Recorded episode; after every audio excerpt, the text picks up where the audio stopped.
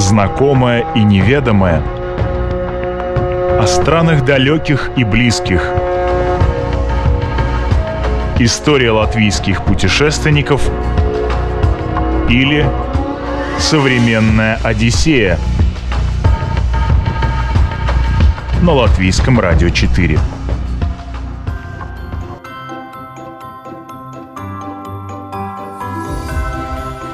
Здесь по дорогам бродят олени со сверкающими рогами. Сюда со всего света съезжаются охотники за северным сиянием. И именно в это место доставляется рекордное количество корреспонденции. Письма, которые дети под Новый год пишут Санта-Клаусу, приходят именно сюда, на его родину. Современная Одиссея отправляется в зимнюю сказку, в Лапландию.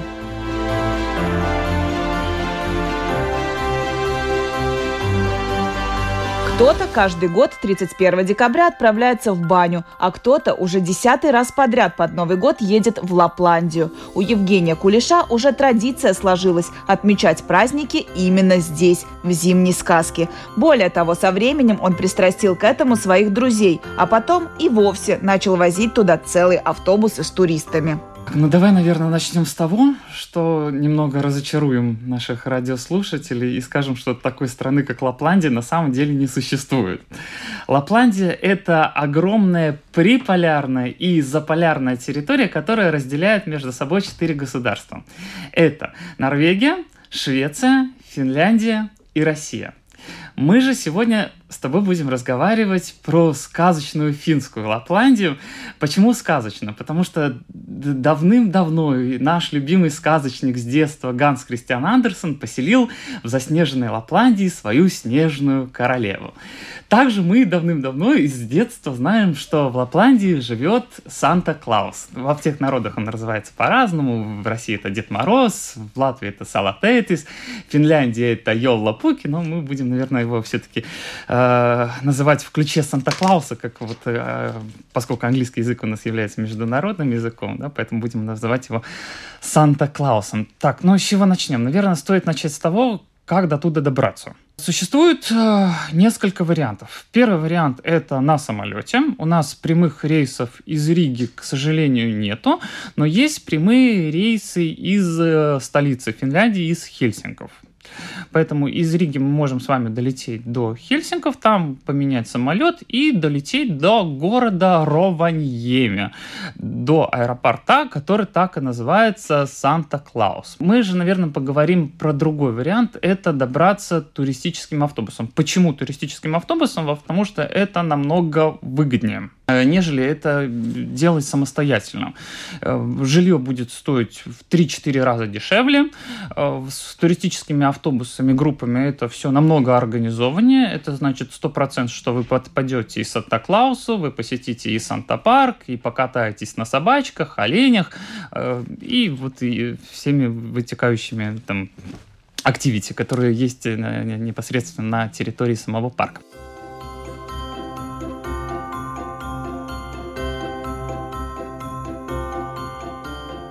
Путь на автобусе не займет более двух суток. На пароме до Хельсинки, затем ночь в отеле, еще 2-3 часа, и мы в Раваньеме, столице Лапландии. Город был разрушен во время Второй мировой войны, но сегодня это современный и динамично развивающийся арктический курорт, который считается местом жительства Санта-Клауса. Население города 60 тысяч человек. Это самый крупный населенный пункт в Финляндии, находящийся на широте Северного полярного круга. По сути, это ворота в Арктику. Сказочная зима начинается уже близ полярного круга. Вот как мы приближаемся к городу Равеньеме, уже начинается действительно снега, начинается мороз, начинается самая настоящая сказка. Как только мы добираемся до, до полярного круга, везде стоят такие большие указатели, Arctic Circle, Santa Village, мы приближаемся к ней, и тут самые пессимистичные люди начинают верить в сказку, потому что то, что они видят э, своими глазами, действительно восхищает. Э, как только мы выходим с автобуса, мы видим заснеженные деревья, которые все украшены э, рождественскими огоньками, все светится, везде играет музыка. И начинаем мы наше знакомство всегда с почты Санта-Клаусом, потому что она находится в начале парка. Это та самая почта, куда дети пишут письма. В год главное почтовое отделение Санта-Клауса получает э, до 6 миллионов писем. Там работают эльфы. Мы всегда заходим к этим эльфам и смотрим, как они отвечают на письма детей, которые а, отправляют письма туда. Поэтому вот всегда как бы это, это прям стопроцентный вариант. Если вы напишете письмо Санта-Клаусу, что эльфы обязательно ответят. Правда, не, не факт, да, что это вы... действительно да, правда? это действительно Ты факт. писал да, письма? Ты получал да. ответ? Я лично не писал, но я, у меня есть э, друзья, знакомые, которые писали и получали письма в ответ. Правда, это не, это не обязательно, что вы получите в этом же самом году, когда вы написали. Это может быть через год, это может быть через два года. Но вы письмо обязательно получите, потому что эльфов не так много. А писем, еже, как я уже сказал, ежегодно доходит до 6 миллионов. Но помимо того, что вот мы смотрим еще, как работают эльфы, мы еще можем и сами написать письмо, тем самым ускорить с полярного круга. Мы там буквально за символические какие-то там денежки покупаем конвертик, покупаем какую-то открыточку и пишем письмо, э, ставим печать, Arctic Circle, полярный круг, деревня Санта-Клауса и отправляем уже, уже вот своим друзьям, родственникам, близким людям уже.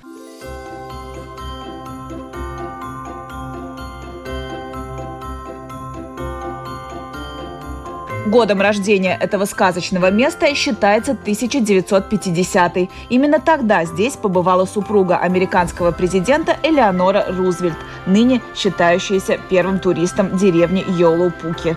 К визиту первой леди в 8 километрах от города Раваньеми была сооружена небольшая деревянная хижина. В 60-х годах здесь появился официальный офис Санты мы подходим к главному, главному офису Санта-Клауса, где и работает Санта-Клаус. Работает он 12 месяцев в году, практически каждый день. Почему я говорю практически? Вот в этом домике? Да, в этом домике. Он там не живет. По, по легенде, он живет э, в Лапландии, в горе, которая называется Корватунтури. Где находится эта гора, никто не знает, и как бы туда, там он гостей не принимает. Там он просто живет. Но работает он в резиденции Санта-Клауса, в главном офисе, как, который для него был специально и построен. Во сколько да. он приходит на работу? В работу да, работает, работает он с пол одиннадцатого и работает до шести вечера. Такой не очень длинный рабочий день. Ну, не восьмичасовой, да, до, 6, до, до 6 часов вечером принимает. А, попасть к нему может, как я уже сказал, каждый день в рождественские праздники, на Рождество, Новый год. Там прям существует эпицентр событий, по огромной очереди. Бывает, что люди стоят там по, по 3, по 4 часа, чтобы к нему попасть. Поэтому вот еще один из плюсов, почему стоит путешествовать а, с группами, это всегда делается резервация заранее. Мы никогда не стоим. Мы всегда приезжаем, мы показываем, что у нас определенная резервация, неважно, в 11, 12, и мы сразу же моментально заходим к нему. Как это все происходит? Принимая это все совершенно бесплатно, мы все к нему за, заходим все в индивидуальном порядке, э, по одному. Э, Санта-Клаус, он действительно настоящий, да? он э, разговаривает практически на всех языках мира. Он знает какие-то дежурные фразы, неважно, это, на русском языке, на английском, на японском, на латышском языке. Он всегда спрашивает, откуда вы приехали. Мы ему говорим, там, там, we're from Latvia. Он такой, о, Латвия, каем свет, как у вас дела, как, как вы поживаете? Я хочу вас поздравить с, с Рождеством, с Новым годом. Прям он э, все время берет детишек на коленки, с ними разговаривает, э, дарит, дарит подарки. Все это занимает буквально, поскольку очереди, как я сказал, уже а, огромные, это все происходит буквально пару минут. Но вот эти пару минут, которые он уделяет индивидуально, но эмоции, эмоции, скажу честно, они зашкаливают, потому что дети настолько светят, да, не только дети, и взрослые. Я часто вижу э, взрослых э, людей, пессимистов, которые приезжают и говорят, я не верю в Санта-Клауса, я уже такой большой, да, и они выходят с улыбкой до ушей, они светятся. Мы, э, мы не можем сфотографироваться на свой мобильный телефон, поскольку а, да? эльфы, да, не можем сфотографироваться на свой фотоаппарат, поскольку они, э, это Э, мера качества. Они за это очень сильно переживают. Поэтому это фотографируют специализированные фотографы, которые занимаются только этим. Фотографируют только Санта-Клауса вместе с его посетителями. Они, так сказать, отвечают за качество. А, фотографию можно купить. Фотография дорогая одна, да, стоит порядка 30 евро. Ого. Очень дорого. Но когда мы видим эту фотографию, мы просто не можем ее не купить, потому что она настолько красива, она настолько украшена, она прям, ну, я... У тебя есть У меня есть. Я э, был у Санта-Клауса э, один раз, 10 лет назад. Я к нему зашел, я думал, поздороваюсь, поговорю с ним и уйду. Но 30 евро все-таки как-то за фотографию жалко. И я не смог не удержаться и не купить эту фотографию. Я купил ее, и она стоит у меня на полочке, вот прям в прихожей, и честно скажу, что греет душу. Борода-то настоящая. Борода настоящая. Я часто детям говорю, конечно, в шутку, да, я говорю, можно проверить, и там, когда вы сидите, там что-нибудь тихонечко, там что-нибудь там, э, там это э, подергать эту бороду, да, конечно, это все в шутку, потому что если будет вот это огромное количество туристов, которые приезжают э, к Санта-Клаусу, с ним знакомиться, дергать его за, за бороду, это уже от этой бороды ничего не останется.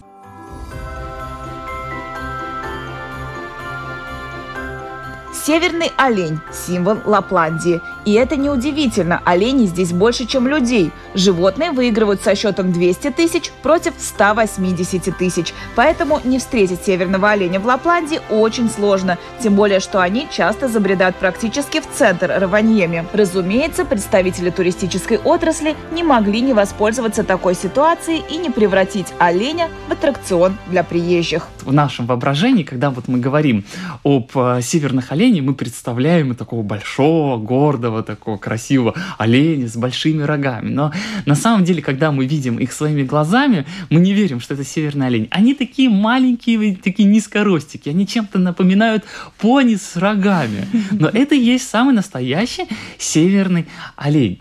Их настолько много, что вот эм, поскольку э, в Лапландия, она находится в за, полярным кругом, а в Заполярье существует такое понятие, как полярная ночь. Э, практически 20 часов э, в сутки э, полная темнота. И только 4 часа, вот солнце встает где-то вот в 12 часу, и полтретьего оно уже начинает потихонечку уже садиться, и в 3 часа опять наступает полная темнота. Это Я... зимой или Да, да, да, да, да, да. Это, конечно, это с октября до марта. Угу. Да. Летом там, конечно, все по-другому, там полярный день, там солнце светит 24 часа в день. Но вот это и есть, это такая магия Лапландии почему и стоит посетить. Но, но не будем э, отдаляться, мы тут про оленей начали разговаривать. Да, оленей настолько много, что люди даже очень много авто, автоаварий. Олени бегают практически везде, да, и через дороги. И э, фи, финны думали, как же с этим бороться. И придумали несколько лет назад э, рога окрашивать фосфором. Ого. Да, да, и о, бывают такие случаи, что вот мы едем по полной темноте, я забываю предупредить своих туристов, что рога у оленей а, окрашены фосфором, и кажется, вот мы едем по, по ночному лесу, и тут фосфорные рога пробегают, прям фильм Мюнхгаузен какой-то, да?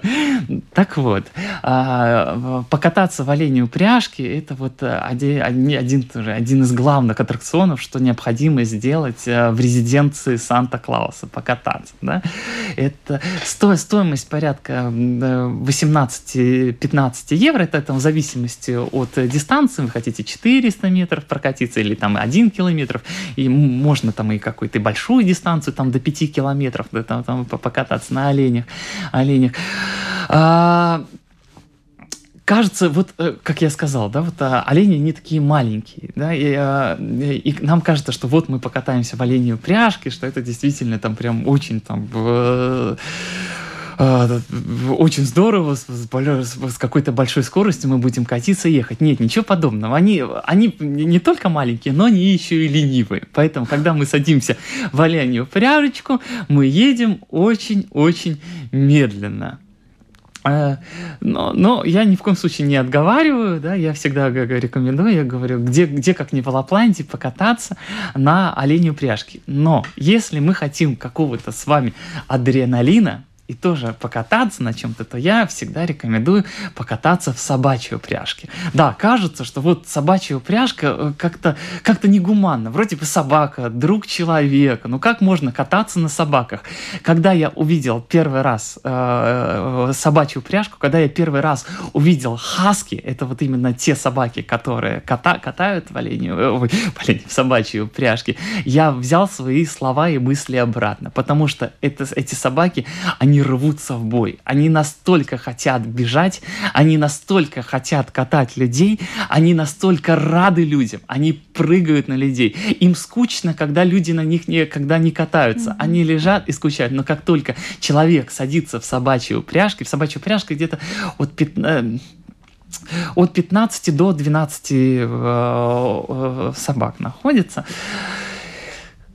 Могу, могу, конечно, ошибаться, плюс-минус. Да, но вот Тут уже действительно адреналин. Они бегут с такой скоростью, они бегут между деревьями. Конечно, это все не происходит э, так, что вы садитесь и сами едете. Это обязательно есть э, э, поводчик, по, по, да, водитель, который этим всем делом управляет. И водитель обязательно должен быть опытный, он обязательно сдает на права, который получает там, как бы какой-то сертификат на вождение, на вождение собак. Потому что если водитель не опытный, опытный, собаки могут его не послушаться. Например, какая история была у меня в, прошлом году с моими туристами, когда они сели в, э, в собачью упряжку, и собаки не послушались э, уже своего погонщика и сами поехали в лес.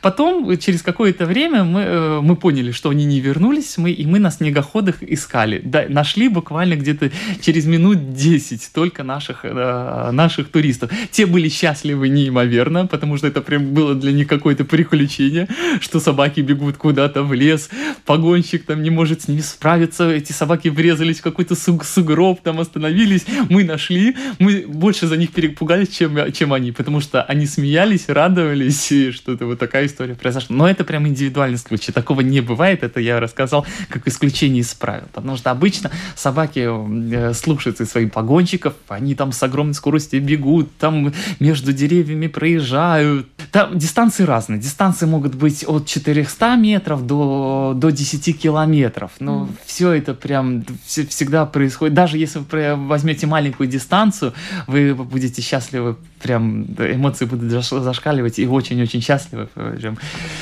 э, выше всяких похвал.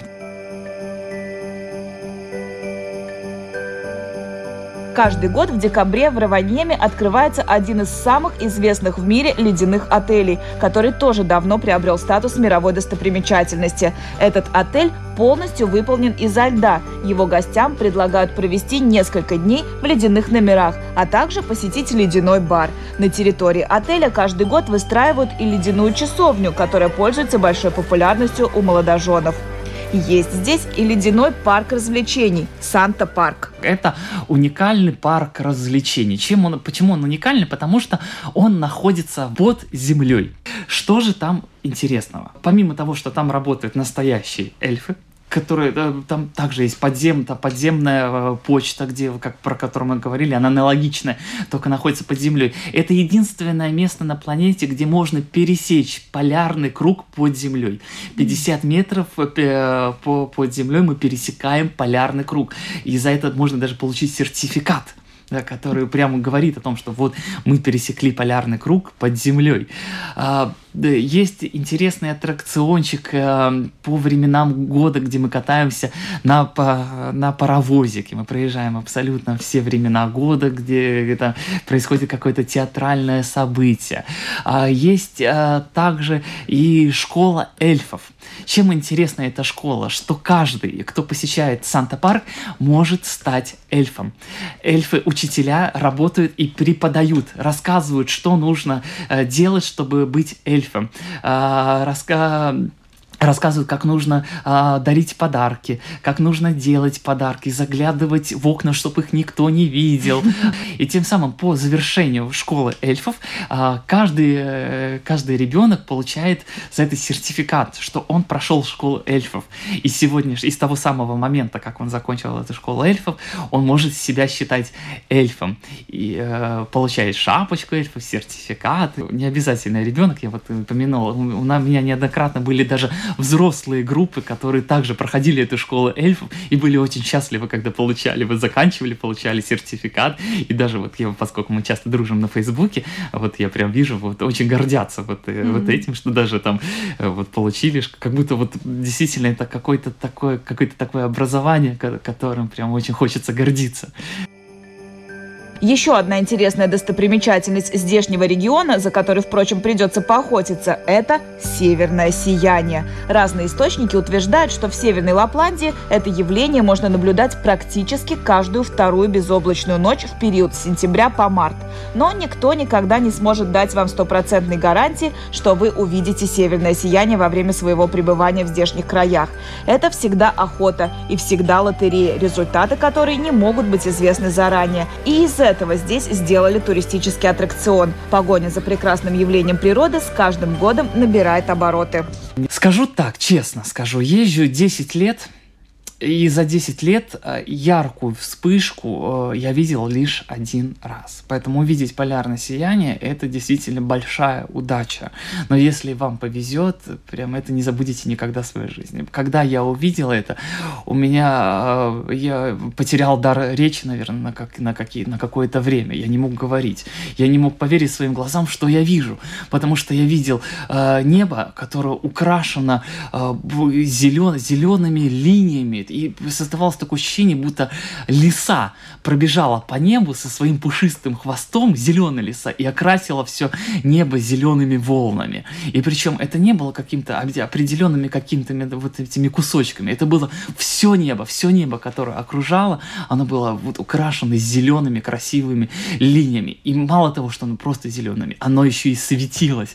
И тогда понимаешь, что вот это действительно, это северное сияние. Его не перепутаешь ни с чем. Его не забудешь никогда в своей жизни. Но прям даже существует вот э, определенная группа туристов, которые специально ездят, они так называются, северное сияние хантеры, которые едут его ловить, его смотреть. Его нужно, может быть, ехать немножко дальше за полярным кругом. Опытные э, ловцы говорят, что нужно ехать, но где-то ближе к февралю, чтобы его поймать наверняка. И финны вот предприимчивые даже настроили очень много э, интересных таких домиков с прозрачной крышей, где люди лежат и смотрят вот ночью, поскольку это же ночью происходит, да, смотрят на небо и ждут целого дня, э, дня э, ночами, когда же появится северное сияние. А в наш 21 век люди же даже придумали финны уже приложение в наши смартфоны, где угу. есть вероятность, когда в каких э, районах будет северное сияние. И прям вот э, группы, которые приезжают туристов, они прям вот со смартфонами еще смотрят самую большую вероятность северного сияния и отправляются. Как это все происходит? Это все делают, они э, катаясь, э, едут туда на снегоходах. Да, вот мы забыли с тобой, я сейчас забыл тебе упомянуть снегоходы, катание на снегоходах. Да? Это вот сноумобили, которые вот стоимость, да, не очень такая, такая кусачая достаточно человека, это стоит на взрослого 70 евро, а, ребенка катают уже. Mm-hmm. Но там уже прям это вот самый настоящий снегоход, который мы едем через весь финский с огромной скоростью по замерзшим финским озерам, а Финляндия озер прям тысячи, Финляндию часто называют страна тысячи озер, да, они все замерзшие в снегу, мы едем там через какие-то там леса с огромной скоростью да, на снегоходы, поэтому также рекомендую, прям не забудете никогда. И вот также хантеры, э, которые ловят северное сияние, на ночью ездят на снегоходах и ловят это северное сияние состояние. Да, это, но это отдельные уже разговоры. Впечатление от красивой природы отлично дополнит знакомство с национальной кухней Финляндии и Лапландии. К тому же активный отдых на морозном воздухе не может не вызвать здоровый аппетит. Кухня этого региона остается одной из самых высококлассных и здоровых в мире. Ведь главным поставщиком продуктов для местных ресторанов является сама природа. С давних времен основу питания коренных жителей составляли мясо и рыба. Они продолжают оставаться основными продуктами национального меню и сейчас. Это и олени супчик, и а, жарко из оленей с пюре и брусничным вареньем. Брусника, которая вот растет уже на территории, территории вообще Лапландии. Вообще финны очень любят э, все, что связано с ягодами, которые растут на этой территории. Самый главный символ для них это же морожка. Что они только не делают с этой ягодой морожкой. Это такая маленькая желтенькая ягодка, она напоминает чем-то малинку, растет на земле, но финны ее прям благотворят. Они прям и делают из нее и вино, замечательное вино, поэтому рекомендую. И э, какие-то там и ликеры, и делают и конфеты из морожки, и де- делают и варенье. Ой, замечательно, очень вкусное варенье. Поэтому, вот прям вот это то тоже, что действительно стоит попробовать и привезти с собой.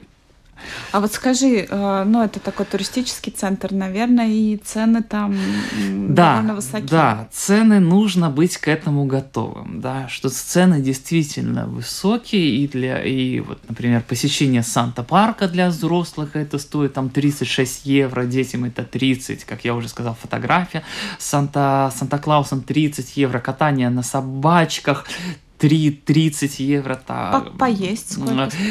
Поку, поку, покушать, ну, ну, нужно рассчитывать на что, что где-то где-то на, на, на человека ну, 15, 15-17 евро. А, перекусить. А проживание? Вот если, допустим, человек решил сам поехать в Лапландию, реально ли там ему ну, за какие-то приемлемые деньги? За приемлемые деньги, наверное, нет. Э, э, за приемлемые деньги нет, это все будет в 3-4 раза дороже, нежели это все делать с группой. Остаться в городе Равеньеме на сутки обойдется порядка за, за комнату 140-150 евро. Но, да. от, но об этом нужно еще и подумать заранее. Это так не сделаешь, что там закажешь, забронируешь. Да, при, там, да. А вот и... поеду я сегодня в Лапландию и остановлюсь где-нибудь. Нет, ничего подобного. Там вот в Равеньеме чуть ли за полгода это все не бронируется. Поэтому всегда нужно думать об этом вот и заранее. Да? В городе Олу немножко цены демократичнее. Да? Где-то там за, за сутки будет будет стоить там порядка ну, 80-70 евро за комнатку. Но при этом да. еще два с половиной часа до Ну, еще с половиной два до всех этих прекрасностей, mm-hmm. да. Туристических объектов в этом сказочном краю не счесть. Представители индустрии очень постарались. Не счесть здесь и туристов, ежегодно приезжающих эти объекты посмотреть. В пик сезона попасть в них та еще задача. Всюду огромные толпы. Так что для того, чтобы не потратить время на ожидание в очередях, которые, кстати, порой заканчиваются крахом, настолько велик поток желающих, к планированию зимнего путешествия стоит отнестись со всей серьезностью. Стоит иметь в виду, что не сезон еще не значит отсутствие туристов. Если вы путешествуете индивидуально, есть такие, такая большая вероятность, что даже вот э, к Санта-Клаусу вы не попадете, поскольку ре, группы резервируют абсолютно все время.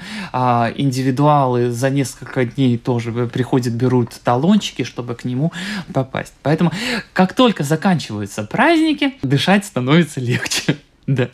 Но... То есть тем, кто э, не любит толпы, лучше ехать все-таки да. вне сезон праздничный. Да, вне сезон, но тоже стоит э, э, искать именно тот сезон, которых, например, в другой стране является не сезон. О, о чем я говорю? Я поясню. Например, э, в феврале китайский Новый год. Ах, Соответственно, э, весь Китай приедет непосредственно в деревню Санта-Клаус Лапландию, потому что для них это такая же экзотика, как для нас, например, поехать куда-нибудь в Таиланд. Да, мы mm-hmm. удивляемся. Там всегда слонам, обезьянкам, они же удивляются это все огромному количеству снегу, э, оленям, собакам. И действительно, китайских гостей там очень много. На Новый год, э, на Рождество их тоже очень много, но не так много, как будет их в феврале. Поэтому всегда нужно посмотреть, зайти в интернет, нет ли какого-то праздника в другой стране, чтобы это не действительно попасть так, чтобы было все замечательно.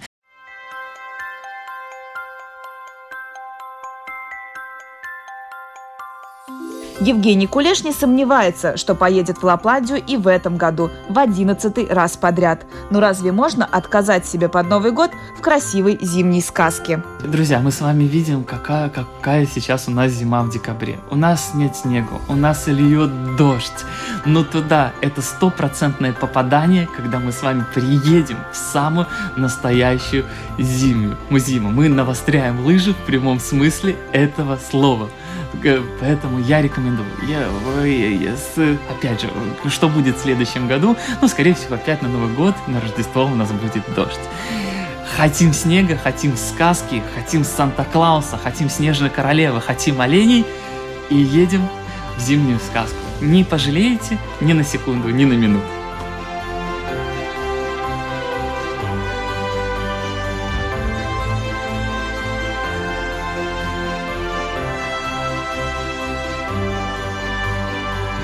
Программу подготовила и провела Елена Вихрова. До новых встреч!